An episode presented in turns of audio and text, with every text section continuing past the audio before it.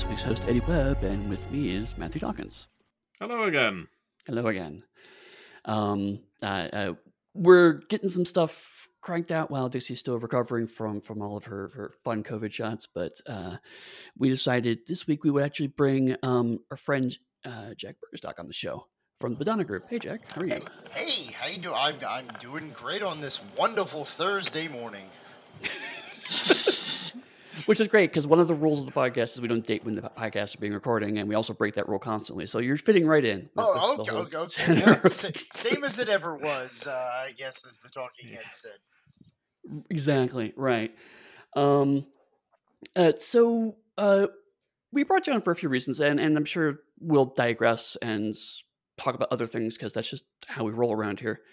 Um, but the the big reason is um, with Onyx PathCon coming up in a couple of weeks. Uh, the Bodhana Group is the tr- charity we're going to be donating to this year. I think we did last year too with Onyx PathCon. Uh, yep, we were. Yeah, we were one of the uh, shared charities. I believe that there are two or three different charities at last year's uh, convention. that's if I right. remember. Yep. That is right. Okay. Um, and so I thought it would be good because we have a, a pretty close relationship uh, um, with your organization. We thought we'd bring you on and talk about it, about you, about what y'all do, and and how you go about doing it. So let's kind of start with the basics. What is the Bodhana Group? Uh, well, the Bodhana Group is a 501c3 uh, nonprofit organization.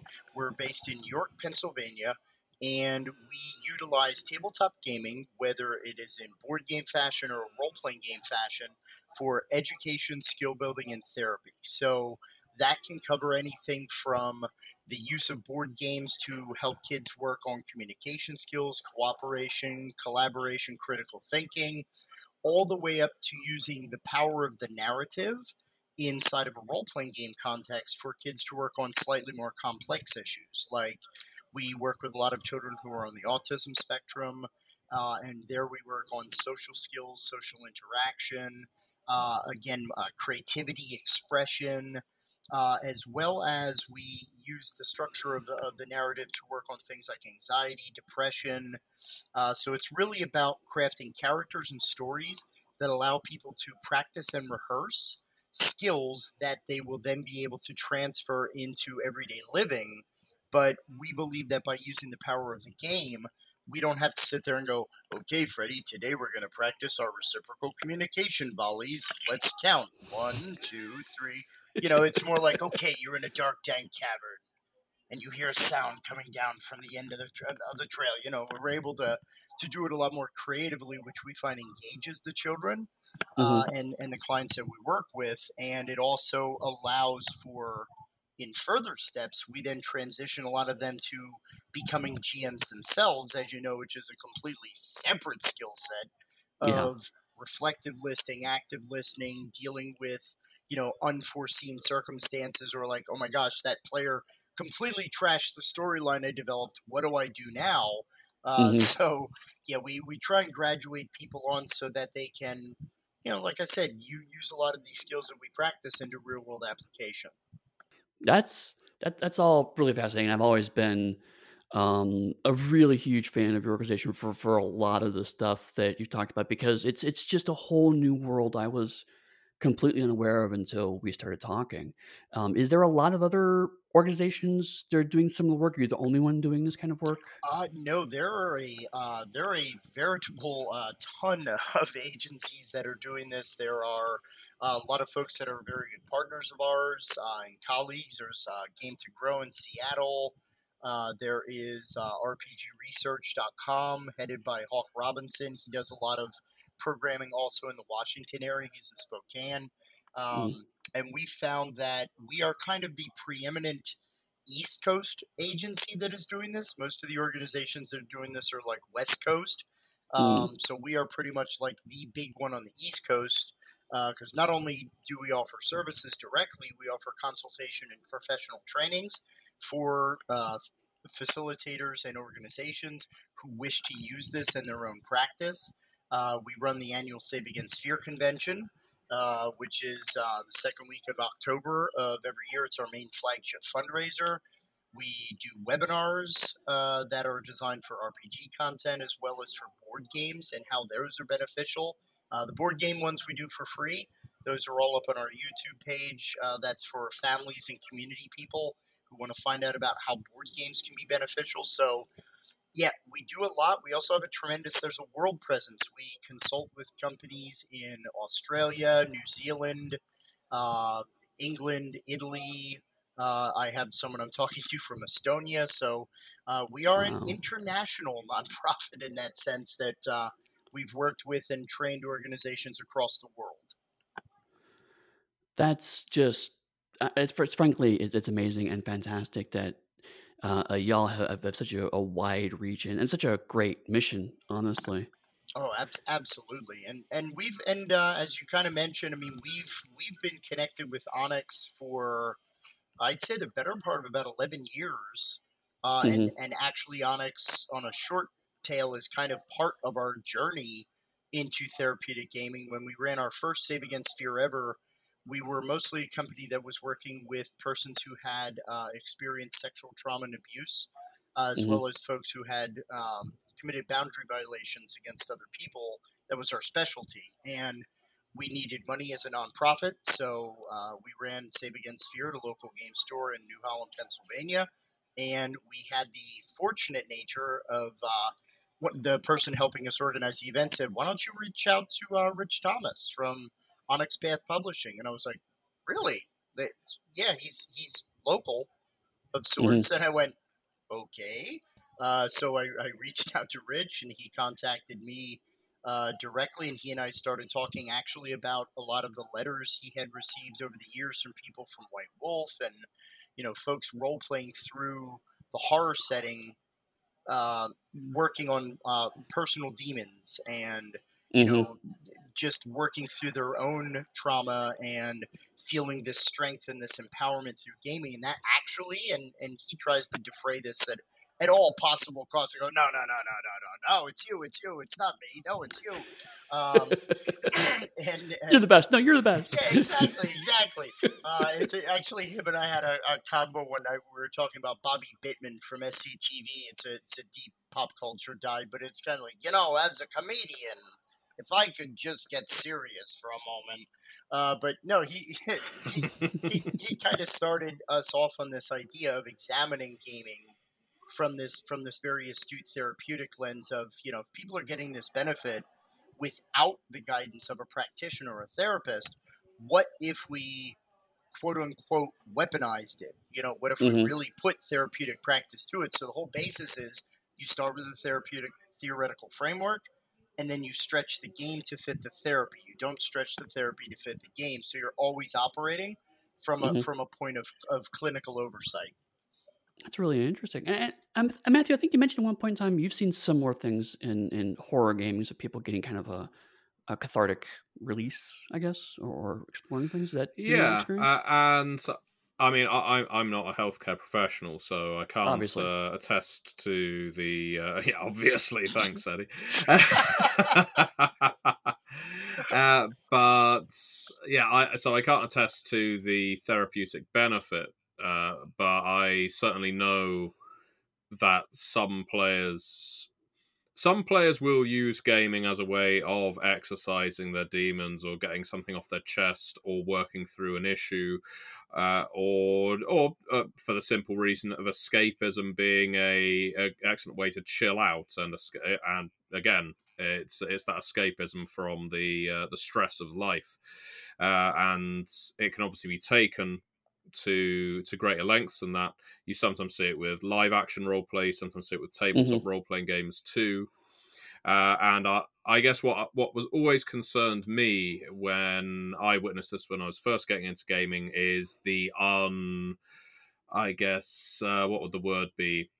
Uh, I guess it wasn't really being monitored. It wasn't really being guided. It was people thinking, "Hey, this makes me feel better, so I'm going to do more of it," uh, or I'm going to really push my limits of of what I can tolerate. And you know that doesn't always have a happy ending. A, a group like the uh, Bodhana group actually being able to, as you say, stretch games to fit the therapy makes a lot more sense. Uh, because I think a lot of people who come into it just on their own and realize, hey, this is making me feel good, this is making me feel better on myself, they will essentially shrink the therapy to fit the game and it isn't necessarily doing everything they might need it to. Well, and, and you said it best when you said about the monitoring aspect. Because I mean, when we talk about therapeutic gaming, there are multiple levels to that. Like there, there is therapeutic in the sense of you know, I always kind of joke about this. There, there are days where I've spent sixty hours being Jack that week, and I just you know for for four or five, maybe six hours if I'm feeling young again. Uh, you know, I, I don't want to be Jack for a while. I want to be someone else that's maybe more relaxed than Jack, or you know, that dives through caverns finding ancient relics, unlike myself. Uh, unless you count my my antique and yard sale hobby, but it, when you when you take this practice, sometimes you're right. People bring. I mean, you you're all very creative.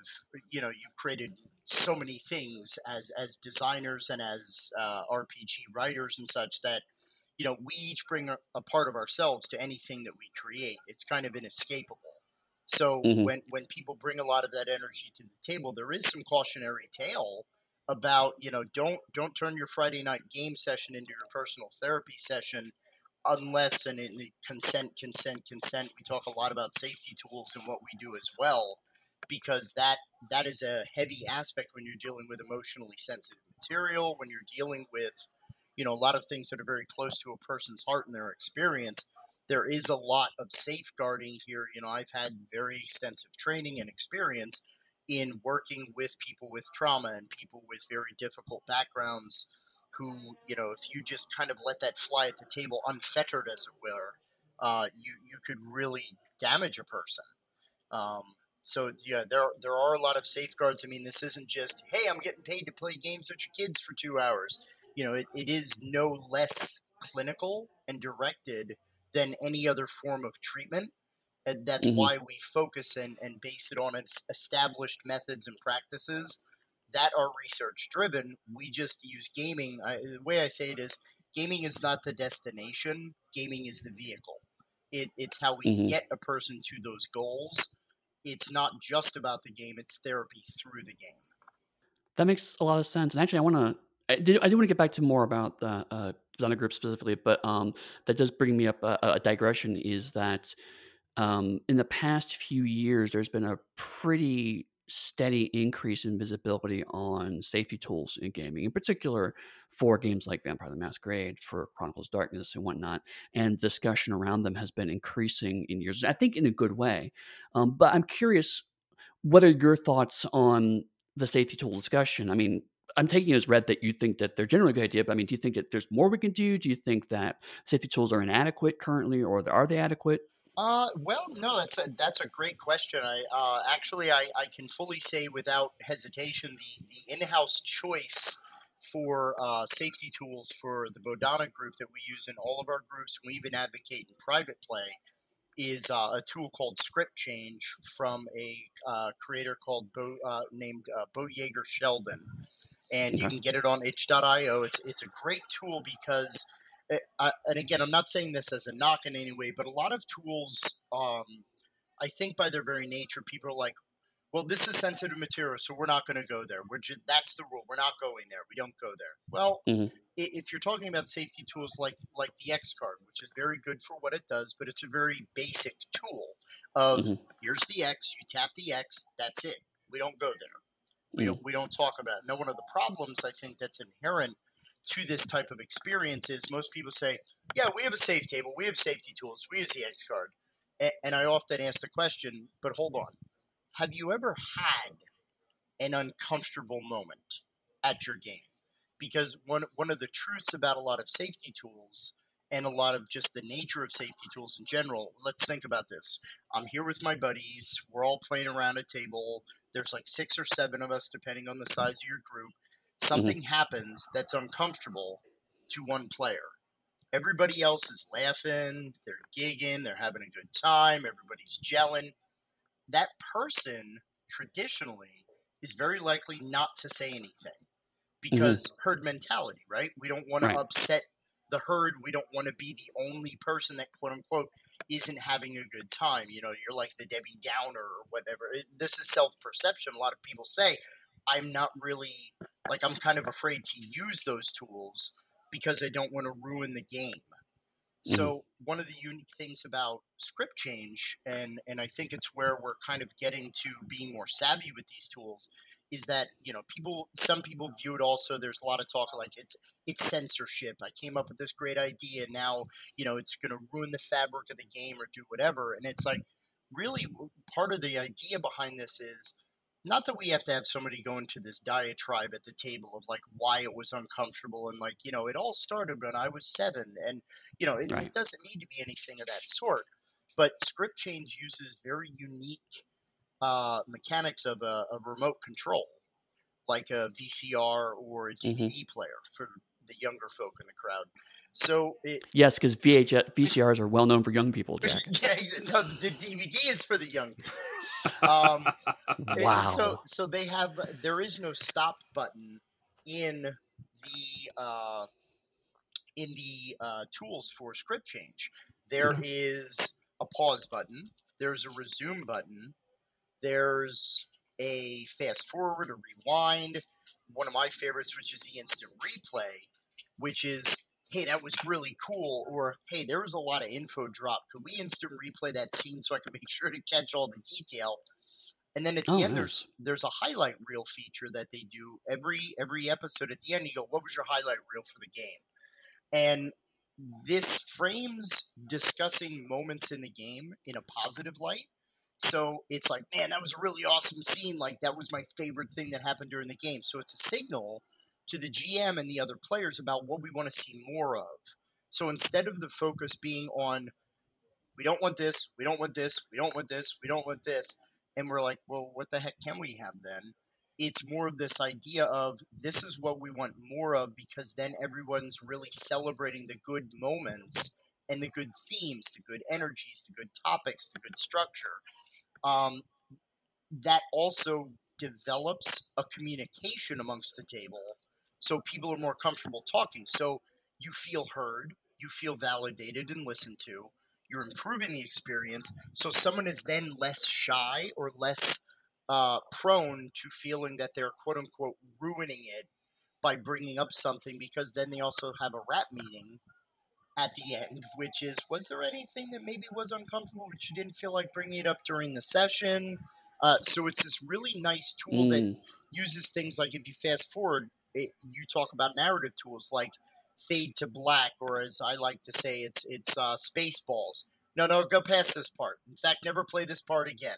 You know, it's it, yeah. yeah. so it's a very creative way for us to reformat the story so people aren't you know it's not this doom and gloom therapy session kind of idea that i think most people misinterpret when they look at a safety tool because it's often seen as a shutdown but Mhm. until your table has that discussion about something that wasn't okay you i don't feel that you really get the opportunity to truthfully say you have safe space because you haven't tested it yet if that makes sense Yeah, I I- think um, uh, I it, it's really interesting that you mentioned that because the, I've been in a lot of games where after a session, especially if it's a horror game, the uh, GM will will have a bit of a cool down. Uh, almost all live action role plays I've been in have these, Mhm. and and you will be asked, were there any scenes that gave you issues? You know, was there anything that made you feel uncomfortable?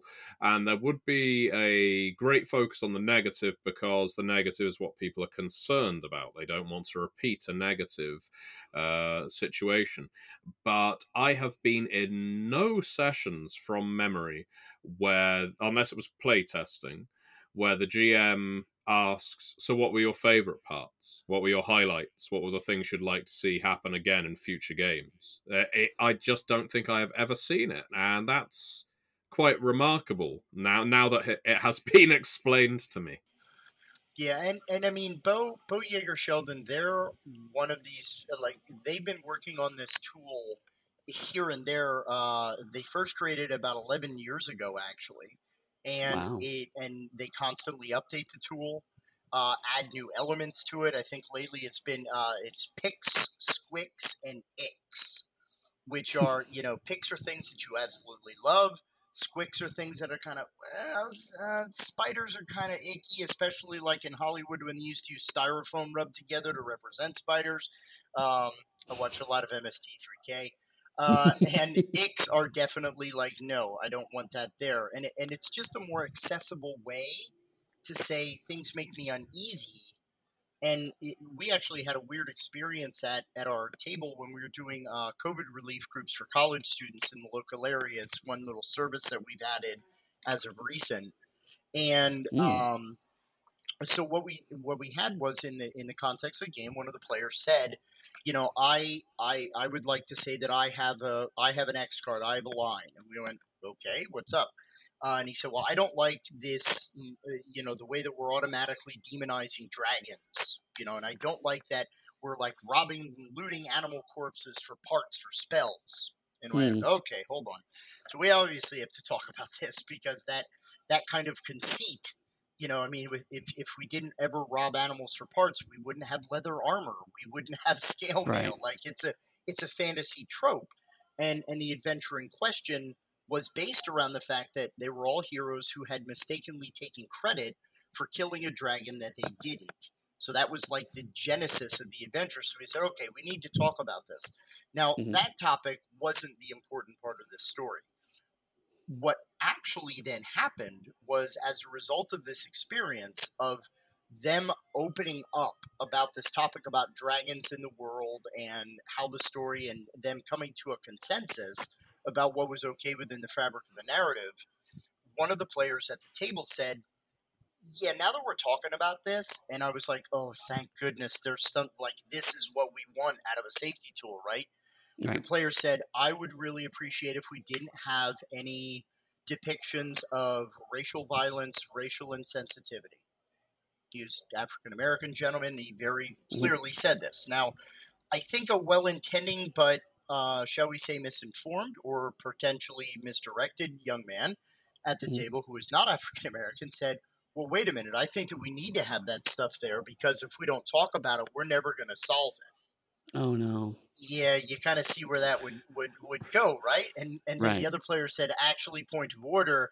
Uh, I have had to wash the N word off my car. I've had to deal with being beat up because of my mm-hmm. of my race.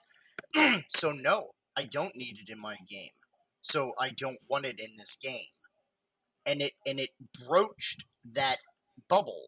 Like we mm-hmm. popped the safety talk bubble, right? Where now we were talking about a much higher level of importance to someone's well being, their feelings of safety around the table.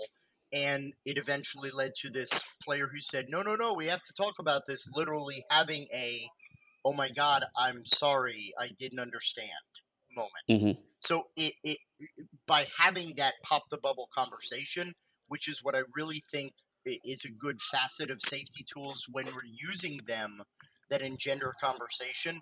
It, it's not just about the game; it's about the players around the table who we should care about, not just as as as friends or fellow gamers, but just as humans. You know, so so that idea of once you have that conversation, you've now created. That's you know, you don't just say you have safe space and you have safe space. You have to work at safe space. It's like any other relationship.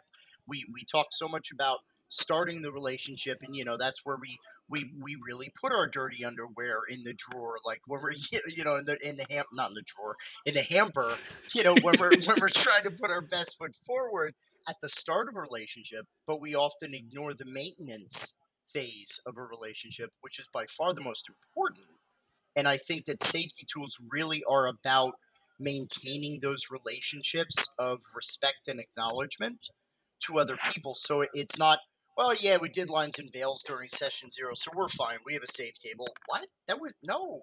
You have to have a session 0.2 and a 0.3 and a 0.5 and a 0.7. Like, what do you do when something comes up? Like, have and even knowing how. And I'm sorry if I'm on too much of a soapbox here. No, it, no, this is all great. Yeah, it, I mean, even just the idea of realizing that it, this is a process, not a step. You know, this is not something you just do and done. Haha, we're good. you know, no, this is a monitoring as you go. Beau even build in uh, thumbs up, thumbs downs as a non-verbal system within the fabric of the game for people that may not have access to you know verbal skills to communicate there are nonverbal tr- uh, signals that we can mm-hmm. use as part of script change so again for for multiple reasons i, I really advocate um, in your and it's going to be uncomfortable because the first time you had that conversation you're not going to how to handle it. That's okay. That's how we learn to handle it by working through it together while it's happening. It's a very organic process that i think people i think people shy away from actually using the tools as they're intended because we're uncomfortable having uncomfortable conversations. And i think right. that safety tools are a great way to learn to get through that and that helps in so many other ways that are, are therapeutic in general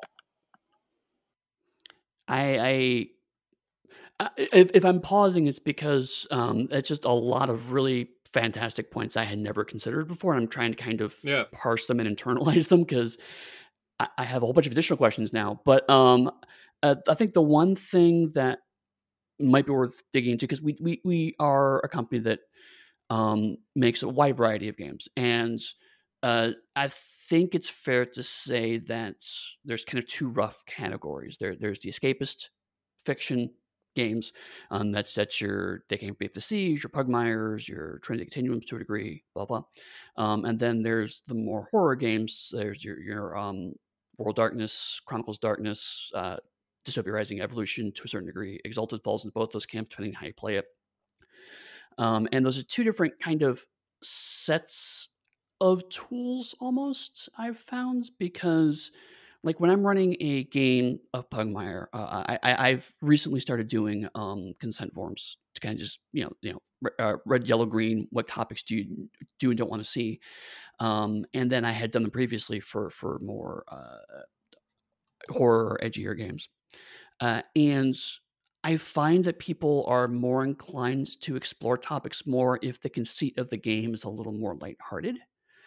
But also, the hard stops tend to be harder um, I don't know if, if this is making sense at all, but um, like in Pugmire, uh, I, have had one example. I, I've, I've, joked about this a little bit, um, but one person did come up to me. And it's like, you know, I want to play Pugmire, but I have a problem with violence against animals, and my reaction was to joke about it and say, well, this might be the wrong game for you.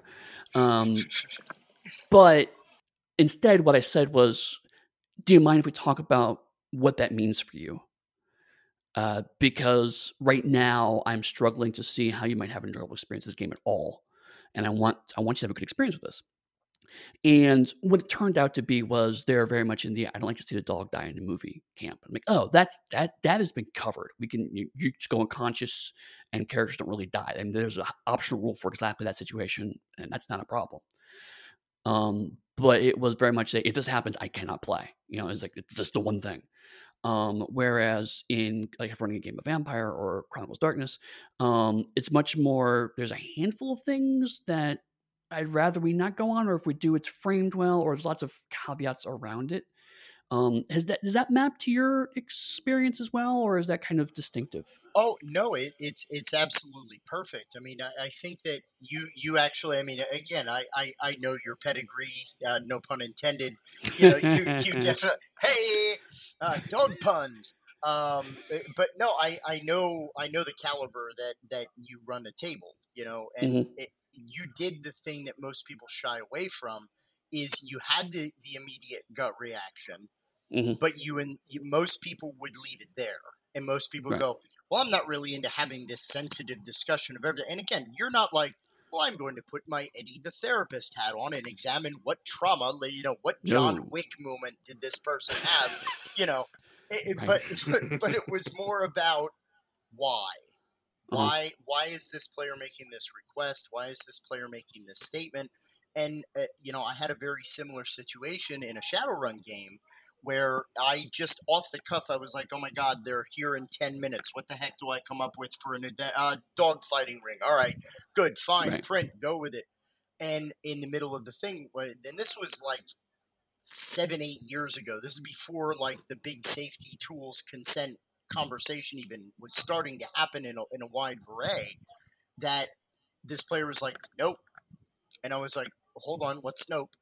And and she's like, "I no, not gonna have it." And and instead of me going, "What's your problem?" you know, or something like Mhm. that, it was a okay. What's where? Uh, where's the issue? What's uh, what, what is it about that? I'm not okay with violence against animals in any sort. And almost instinctively, I, as a, as a GM, I wanted my players to have a good time. I wanted to make sure that everybody was cool, and because I knew if I would have pressed on with the story, that person was already out and locked out, Yep. and then people would feel uncomfortable or bad, and I deservedly so about the way I handled that. So instead, it was okay. I understand.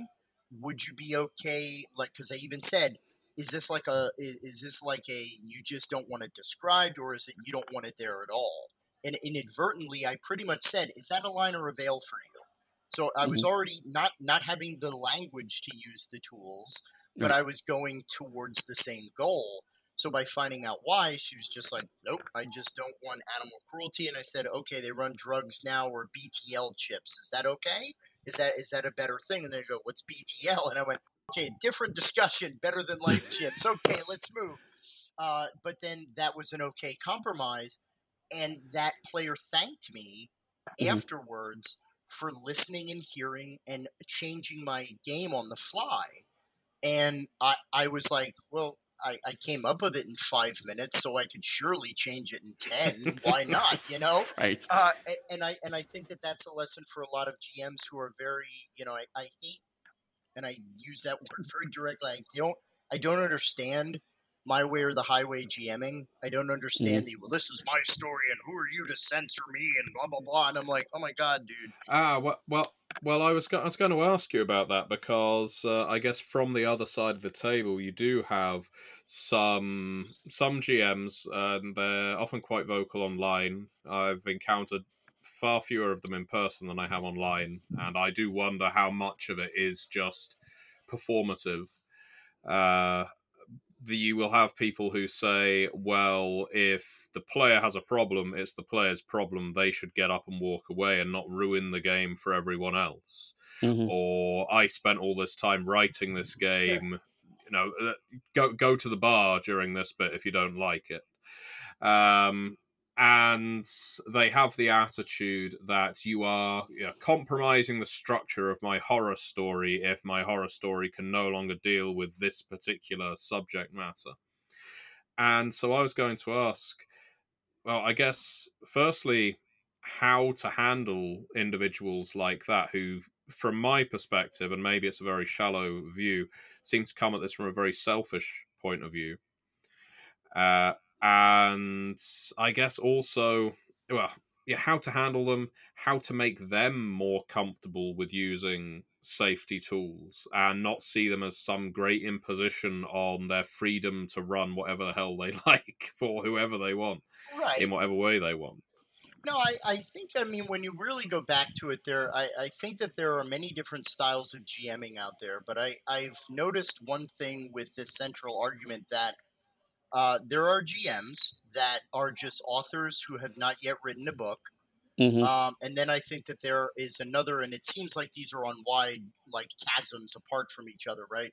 Where there are GMs who truly understand the nature of RPG. RPG is not open mic night, where you know it's it's a spotlight on you, and you're just there crafting your story like you know you're you know reading the Princess Bride to Fred Savage. Like this is not like that's not collaborative storytelling. The the the essence of that type of experience is about creatively collaboratively telling the story. Now, I, I again, I'm not going to say that there's a right way and a wrong way to play because some people enjoy that. Some people like having a story told to them and they're Sure. participating in it, and that's okay. I, I think that what, what we're talking about here is yes, you've created this wonderful story, but I, I often say to a lot of these GMs, but have you ever had that experience where, I mean, do you just railroad all of your stories? Or have you ever had that thing where a player does something that is completely out of left field and you're scrambling on how to readjust your notes to follow where the story goes? And they go, well, yeah, I've done that. And I go, well, let, let's look at that then. Is this person's not trying to give you a hard time about your creative process? They're not saying your idea is bad. Because there are, I mean, I, because of the type of work that I've done and a lot of the therapy that I've had myself because of situations in my own life, there are things that do not work well with me. There are not Mhm. many. I, I'm a very kind of yep, I'm okay with this content, and and I'm thankful for GMs that ask me that, and I go, thank you for asking. I'm I'm okay with this content. I'll let you know if I'm uncomfortable. I, I don't have that concern. That's something that I've that I've worked on, and I think that part of it is this idea of people very locked into this idea of well, if the players say no, then it ruins everything. And it's like, well, but look at it the other way around. If you're forcing this upon a player, you it's not only about hurting your story, but you could be hurting that person. You know, if you're if you're re-engaging material, and and there are very obvious examples of this, right? You know, sexual misconduct, sexual abuse, you know, domestic violence, spousal abuse, you know, things like that nature. Those are those are givens for the most part, even though people still trot across those lines very readily. Um, and and it's the kind of thing that if you're using again, this is why we go to script change again. If you're using a tool that is highlighting, well, let's look at horror. Yeah, there are tons of different themes in horror. Some people love that setting, and you know, again, okay, I don't like this game because of this. Well, you know what? I can name about 40 different horror systems going all the way back to, you know, what was it, Tales from the Crypt RPG or, you know, even Ghostbusters, you know, a mm-hmm. darkly humorous role playing game that can deal with aspects of horror if that's your if that's your thing. There are different systems and different tones and different themes that, you know, it, you don't have to go to body horror to freak someone out you Right. can use atmospheric horror you can use ho- cosmic horror you can use you know there's so there's so many different stories that i say that if you're really worried about your creativity being hampered think instead of the opportunity for your creativity to be enhanced by figuring out a different way you know it's like avoiding fridge girl or you know all these other tropes that we had that are like those well, if it's a couple arguing, they have to be arguing about a lost child. That is no, no. Mhm. You, you don't have to go to the same well over and over again. So I always try to approach the if creativity is your concern, think about the opportunity you have as a GM to tell a different type of story and to kind of enhance your craft a little bit by going somewhere differently. And, and it's kind of you know sometimes a barrier is just an opportunity to overcome a greater a greater challenge. You know that mm-hmm. that wall isn't something you have to run into. It's something you can work around or climb over. So looking at that then how are you better serving your players which are going to bring people back to your table? Because now you're telling even more creative stories. You know maybe exploring because we do this a lot in our uh, because you know eddie when one of our uh, grant funded groups they're in the midst of a pugmire campaign Mhm. and it's it's this so we found different opportunities of ways to inject horror elements and and frightening elements like they now are like the, my favorite is they went to examine an old game store so i had to find creative ways to describe like bobbleheads and pop vinyls and like what a batman metal sign that would go like in your gamer room like all the stuff you'd sell you know these pretty plastic you know these pretty rocks that are sitting in these boxes of of different shapes and it looks like it's made out of the same material that coin is you know and they're like wow these are valuable. So these kids are like stuffing eight ciders in their pockets and pouches uh just you know just because of how we're doing. But but we we're very conscientious in that some of the adventures we did were very frightening to them so we had to change the context of it and again, we Mhm. do it for a therapeutic purpose, but when we change it and we find that it's something that they are then more akin to enjoying, then we go, oh, there's the line. That, okay, so they like it being this type of scary, but not this type of scary. And you Mhm. may you may find your group is different. That you know, again, I know a lot of I played Call of Cthulhu for years, so uh, since like second edition, I love Cosmic Horror but I know not every, you know, I've had a lot of players who said, Jack, I love the idea of you running any kind of game for me, but I can't stand playing Lovecraft uh, games of any kind because of him and his problematic nature. I said, okay, Cthulhu's out, guys. Uh, HP Preparatory from Third Eye, or uh, what else do you want to play that might be horror if that's what you want? You want World of Darkness? Do you want another? You know, there's there's other options out there, and I think that's the point of safety tools is there's always another way. And uh, unfortunately, if if you're going to continue to be that kind of GM that is, well, it's my way, my story. Well, you can't really have a story without people to play in it and that and that's kind of the reality that if you if you embrace this instead as a way to enhance your game and to to challenge your game to get better your players will be more thankful you will grow as a gm and a creator and, and you might also learn a little bit more about being more attentive to your fellow man and, and you know and, and i think that that's a good thing overall so that that's how i've tried to approach it with creators and um, it, has been successful in in my era, but there are of course always, you know, those are the same folks that will argue against a, a fantasy wheelchair, but they won't at all argue the unreality of a fantasy setting. So, you know, right? What are you going to do? Wheelchairs? That's preposterous. Hey, tell that's me right. about that bronze dragon. What? right. Um, so it's, and I, have known this about you for years, but I mean, even in this conversation, um, it's it's really clear um, that you're you're uh, an avid gamer, have been for a very long time, and also you've been very passionate about uh, the therapeutic uses of such. So, um, what's your origin story? How did you get involved in this these kind of twin interests? Oof, wow. Um, well, my my GV or my gamer vitae, as it were, uh, I, I hey, uh, I, I started with role playing games. I first found uh, Dungeons and Dragons. Uh, my mom, one year after tax time, said, Honey, we're here at Boscov's. Sorry, that's an East Coast store chain uh, mm. in the States here. And you can get anything that you want in the entire store. And most kids would be like, Oh, a, uh, you know, a bike or like an Atari 2600. And I was like, I want that red box thing over there um, because I had heard about D and D from friends of mine and such. This was like '84, so it was you know mm-hmm. before second edition had fully kind of rooted itself, or even gotten here. I think.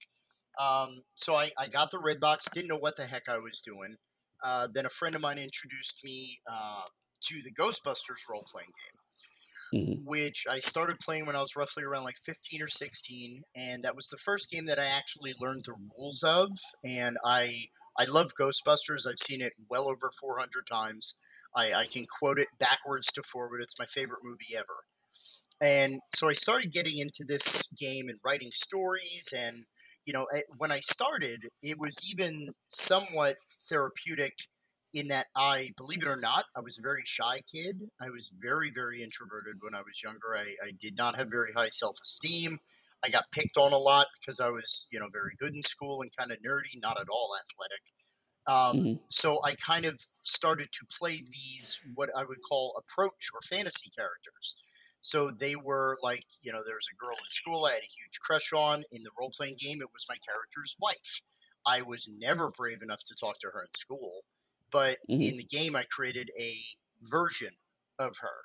Uh, mm-hmm. and and that was a way to you know approach goals. I, I wasn't confident. I wasn't this. I wasn't that. So I played characters who were that way, um, eh, who I wanted to be.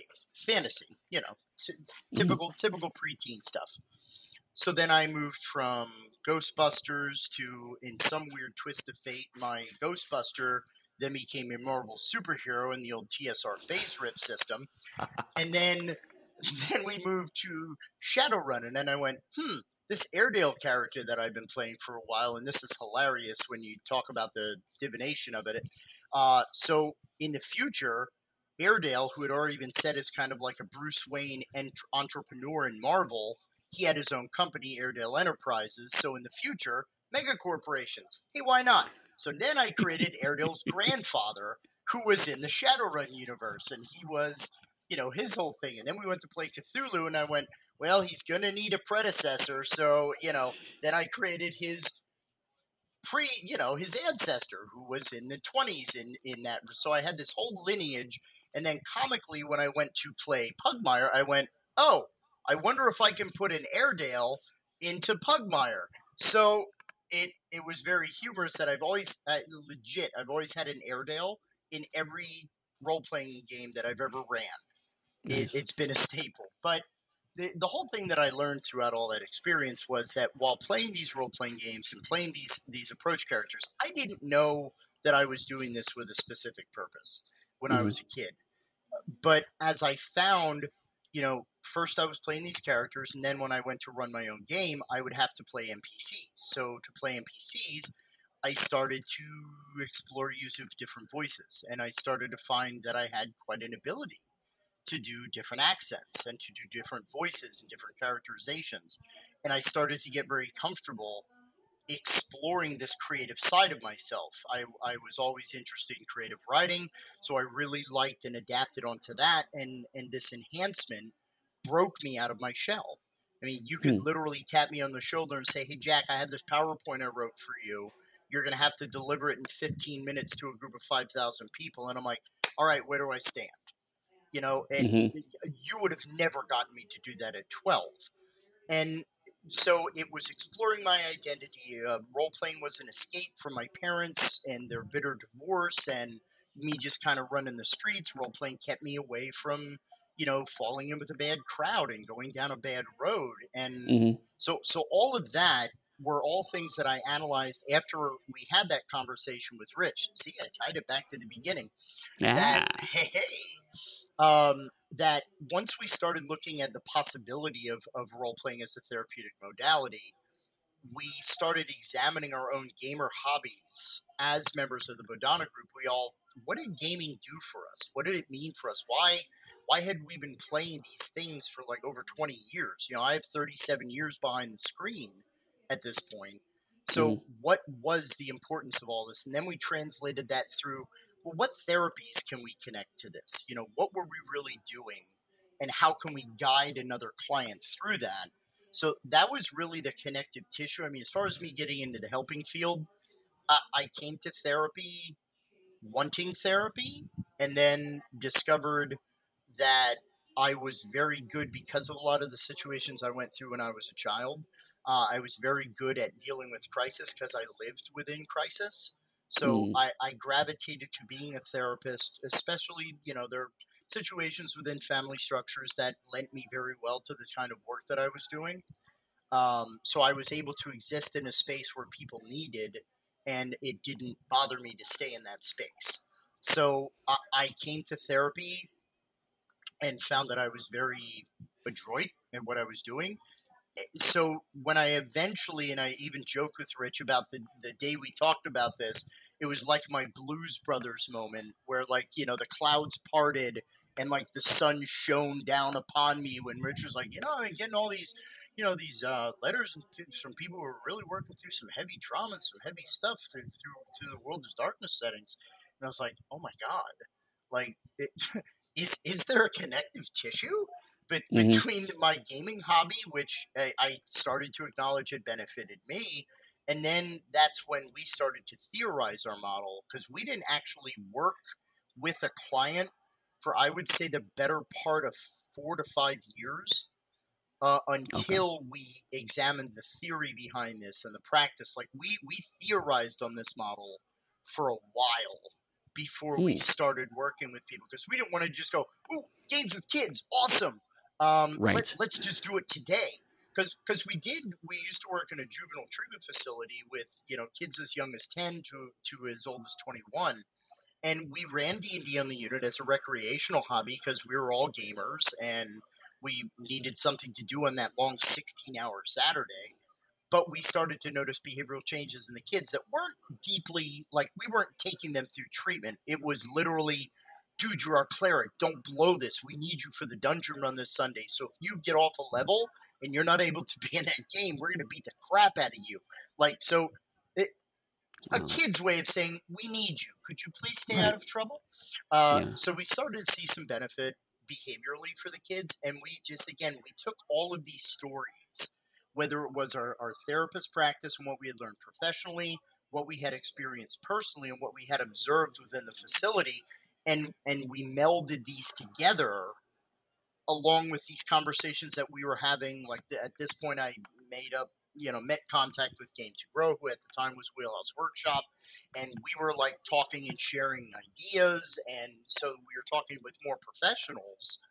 And then as Save Against Fear started really taking off, we started meeting people who had told us their personal stories about gaming. So it it was really this snowball effect Mhm. of, of over the years we had heard so many stories about how gaming was beneficial for people and the more people we talked to the more applications opened up for us we've used role playing for grief and loss treatment we've used it for anxiety depression trauma uh, autism spectrum disorders social struggles challenges anger management um, it- it- so many different applications but again it's all rooted in some type of therapeutic approach. So if I'm dealing with anxiety, I'm going to use cognitive behavioral therapy, but I'm going to use the game for exposure. So let's say Right. you have social anxiety about people in authority.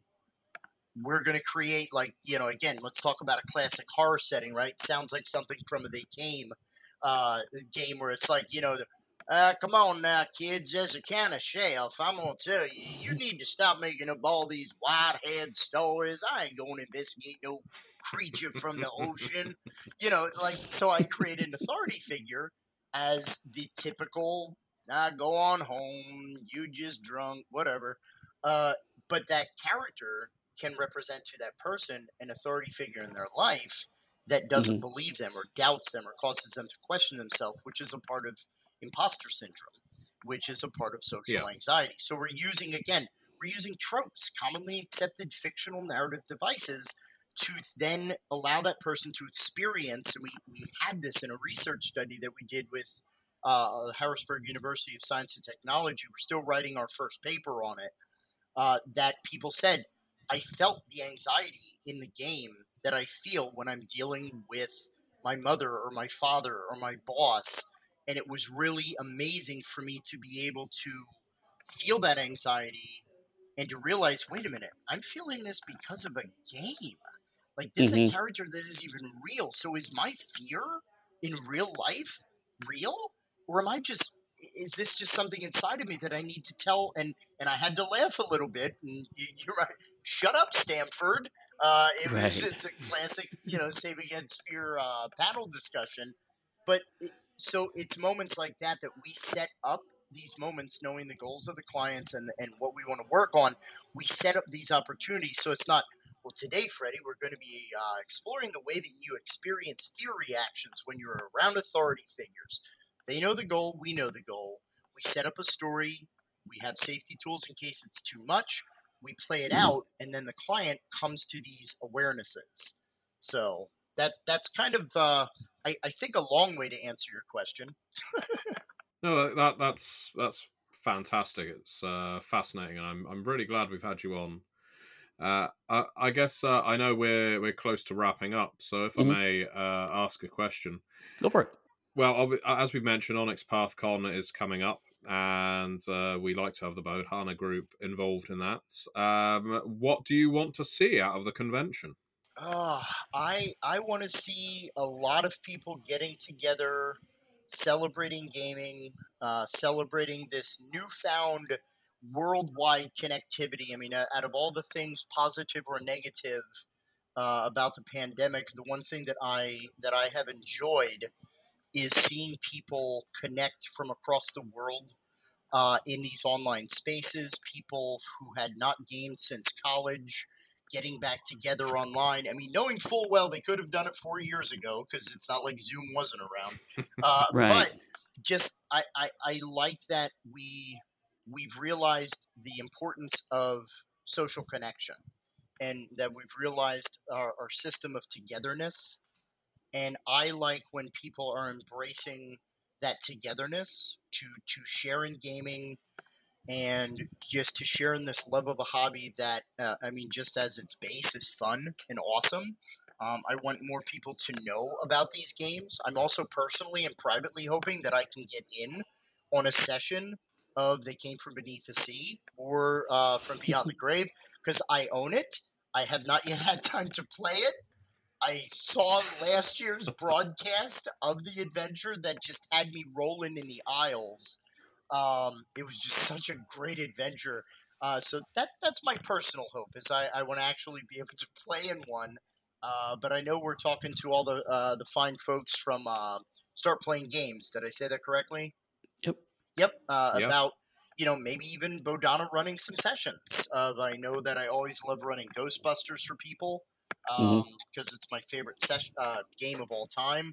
Uh, so I, I just want to see people coming together um, and and celebrating games, celebrating gaming because you know we're not we're not quite done yet with with the pandemic and everything. So you know I, I can't wait to be around tables and persons with people, but I I just love folks getting together, and I also am a huge fan of Onyx games. Like I said, I, I pretty much own everything Pugmire, uh, including Fetch Quest. Woohoo!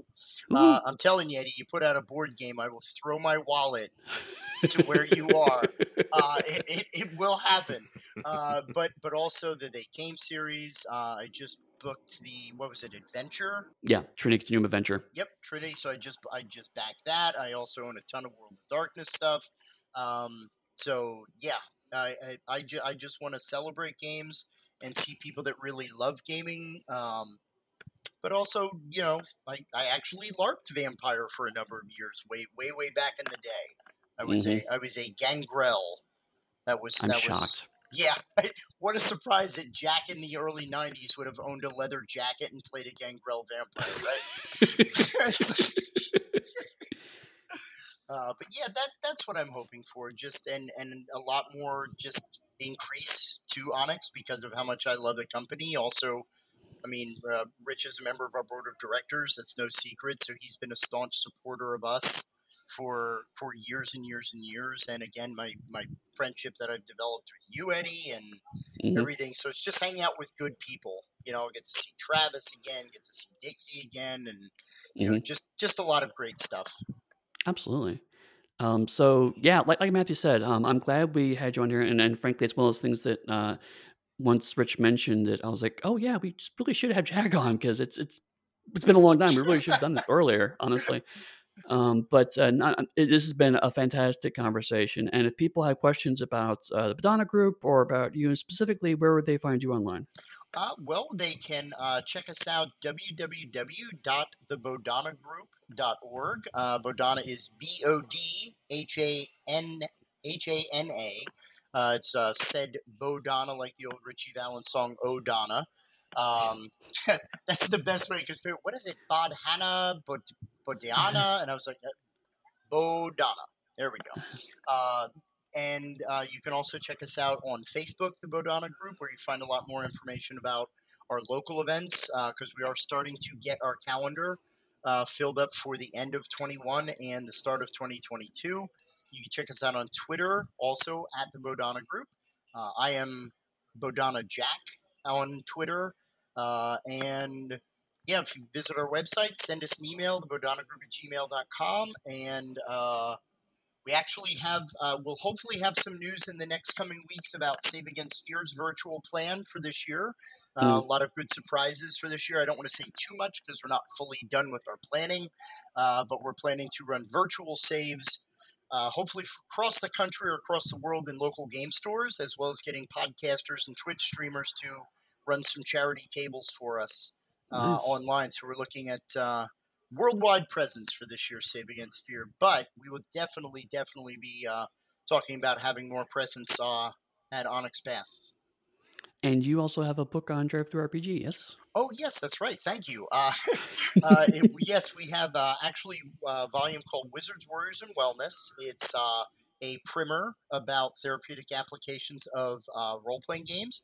We are currently getting the final versions of our design files for our second volume of Wizards, Warriors, and Wellness, which is all about tabletop board games. Uh, Mm. That will be dropping very, very soon. Uh, but you can order that through DriveThruRPG. You can also look us up at the Bodhana Group um, on there. So yeah, and check out information if you're a, pro- a professional who wants to get gaming into your practice. We offer professional trainings every month uh, about how to use role playing. And actually, Eddie, one of our upcoming series is our Bodhana Systemic series, where we are Oh, going to be offering a eight hour training all about teaching practitioners uh, about Pugmire So we teach you what Pugmire is. We make characters together. We run people through a sample adventure to teach them the system. Uh, then we talk about uh, how the game can be utilized more specifically with therapeutic themes like using the code of man or you know how to use items of the setting for therapeutic gain or benefits. We practice like some story starter exercises or connecting goals to the system. Uh, one of the things that we're building into the training is that every attendee, we uh, purchase them a copy of the game so that they have it when we do the training. So, wow. Yep. Uh, yeah, I mean, if anything I can do to help out with that, just let me know because that, that just sounds amazing. Oh, absolutely. Um, and, and Matthew, uh, you have to follow that up. Um, where do you find you online? I don't think that's going to happen. Uh, they can find me on MatthewDawkins.com. They can find me on Twitter at DawkinsMP. They can find me on Discord as Matthew Dawkins. And if they've not checked out the Exalted Essence Kickstarter, and who am I kidding? Of course they have. Uh, but if they haven't checked it out yet, please do so. And yeah, always check us out on the onyxpath.com every Monday to keep up with our releases and uh, what books we have planned. Absolutely. Um, uh, folks can uh, find me at uh, pugsteady.com. You can also find me on Twitter as pugsteady. Um, you can find us all, well, uh, Matthew and I at least, um, on the Onyx Path Discord, where you should hang out in the Onyx Pathcast channel uh, definitely, like Matthew said, check out the uh, Exalted Kickstarter. Jack is probably already backed it by the time you're listening to this. Um, uh, and yeah, uh, Onyx PathCon uh, is going to be uh, June 11th through 13th. Uh, we're doing a lot of events going on. Um, we have a schedule up online. There'll be a link in the show notes so you can go check it out.